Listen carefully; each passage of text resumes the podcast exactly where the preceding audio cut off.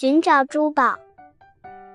从前有一个很穷的村子，由于土地贫瘠，长不出什么庄稼来，村民们都感到很苦恼，不知道该用什么法子才能多挣些钱。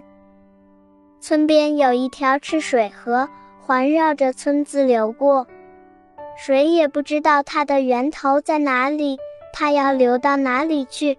也不知道它这样流淌了多少年。村里有个长着长长白胡子的老头，是村里年岁最长的人了。他常常讲，听前辈的人说，赤水河是当年习阿奔月时因不舍人间而流的泪水形成的，里面还有他留下的一串项链。年深月久，项链散了。成了一粒粒闪着黑光、价值连城的珠宝，谁要能捞到它，就会发大财了。村里有几个水性好的青年，听信了这话，都决心去赤水河找珠宝。这一天，张三、李四、王五约好了，一同来到赤水河，跳下去就摸了起来。张三深吸了一口气，东摸摸，西探探。忽然手触到一样硬东西，他心里一阵高兴，想这一定就是珠宝了。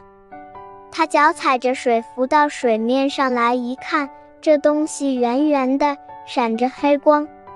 其实这只是一颗螺丝，可是他一心一意想着珠宝，就根本不往别的东西上去考虑。于是他狂喜地举着螺丝往家跑，一路高喊。我找到珠宝了！我找到珠宝了！李四和王五一个摸到了蚌壳，一个摸到了鹅卵石和碎瓦片，也和张三一样，他们都认为自己得到的就是珠宝，兴高采烈地拿回家去了。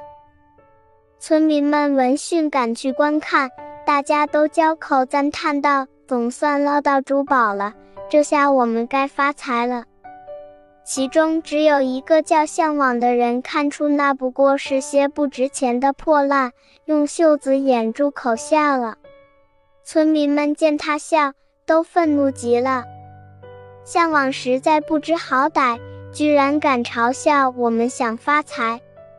于是大家群起而攻之，把向往赶出了村子。村民们的确很愚蠢。竟然把破烂当作子虚乌有的珠宝，但是有时候财迷心窍的人就会做出这样的蠢事来。